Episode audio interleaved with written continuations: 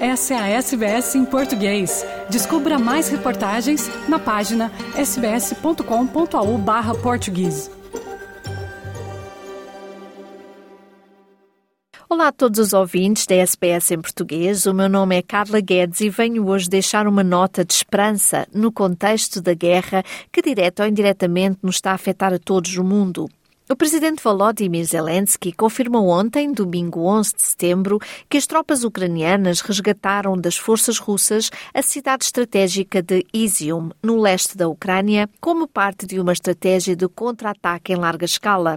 As forças ucranianas continuarão agora a avançar para o norte da região de Kharkiv, bem como para o sul e leste desta área, disse ontem também o chefe do exército da Ucrânia, um dia depois do seu rápido e bem montado contra-ataque levar a Rússia a abandonar o seu principal bastião nesta área.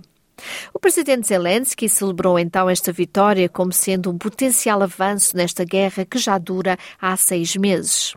O chefe de Estado ucraniano disse ainda que será possível verem-se mais ganhos territoriais durante este inverno, contando que Kiev receba armas mais poderosas.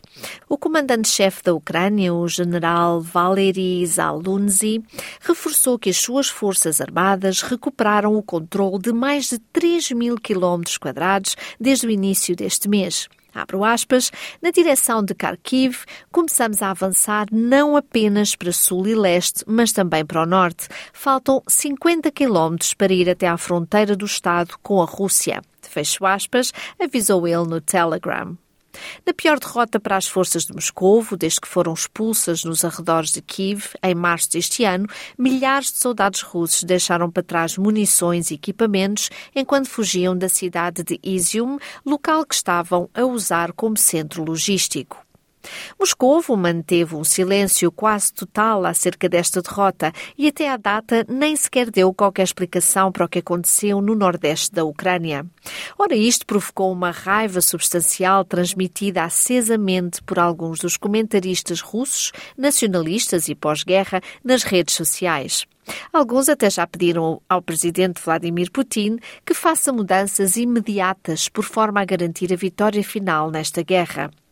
Os ganhos da Ucrânia são, obviamente, politicamente importantes para Zelensky, que procura manter a Europa unida no apoio à Ucrânia, através do fornecimento de armas e dinheiro, mesmo com uma crise de energia acentuada a chegar neste inverno após os cortes no fornecimento de gás russo para os seus clientes europeus.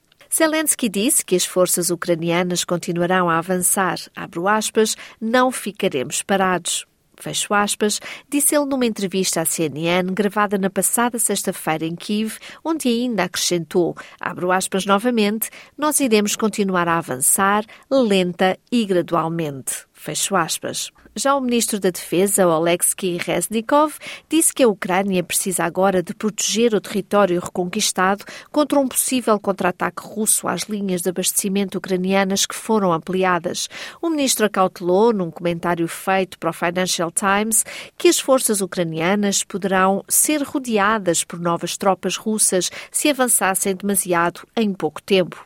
Contudo, Reznikov também disse que a ofensiva foi muito melhor do que era expectável, descrevendo o ataque ucraniano como, abro aspas, uma bola de neve a rolar montanha abaixo, é um sinal de que a Rússia pode ser derrotada. Fecho aspas, disse o ministro da Defesa ucraniano.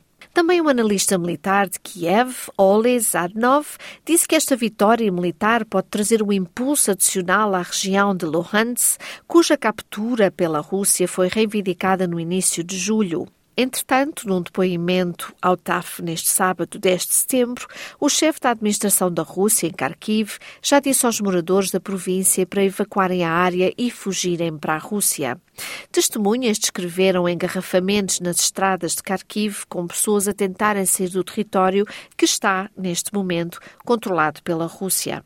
Já Washington tem mantido uma postura pública cautelosa, com o Pentágono a transmitir à Reuters as declarações do secretário de Defesa americano Lloyd Austin, proferidas na quinta-feira passada acerca dos sucessos, abro aspas, encorajadores, fecho aspas, de Kiev no campo de batalha. Na Europa, o ministro da Defesa do Reino Unido disse neste domingo que os combates continuam em torno de Izium e da cidade de Kupiansk, o único centro ferroviário que abastece a linha da frente da Rússia no nordeste da Ucrânia, o qual foi reconquistado pelas forças ucranianas. Também se tem notícia de apagões de energia e cortes no abastecimento de água que atingiram várias secções da região de Kharkiv durante este fim de semana. Esta informação foi proferida pelo governador regional Oleg Sinebov no Telegram. O governador foi mais longe ainda e acusou as forças russas de atacarem locais de infraestrutura civil.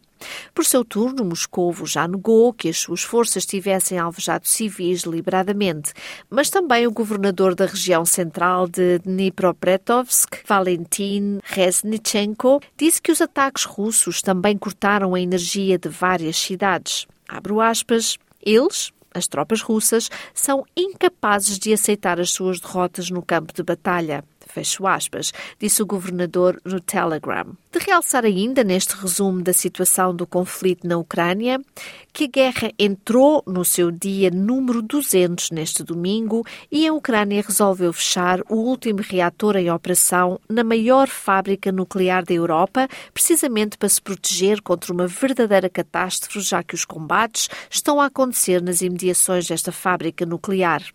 A Rússia e a Ucrânia acusam-se mutuamente de bombardeios demasiado perto desta fábrica, controlada pela Rússia neste momento, o que representa um risco enorme de eventual libertação de radiações.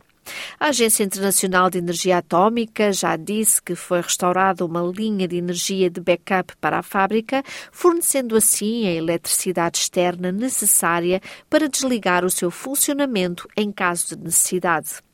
O presidente francês Emmanuel Macron, entretanto, já disse a Putin num telefonema feito neste domingo que a ocupação desta fábrica nuclear pelas tropas russas é a razão pela qual a segurança da mesma está comprometida. Putin, de acordo com um comunicado de Kremlin, voltou a culpar as tropas ucranianas. A Ucrânia relatou mais mísseis russos e ataques aéreos durante a noite e autoridades regionais relataram bombardeios russos pesados a leste e a sul. O Comando do Sul da Ucrânia disse que a situação militar nesta área específica está, abro aspas, a desenvolver-se com uma boa dinâmica, fecho aspas, nas palavras dele, à medida que os territórios são reconquistados.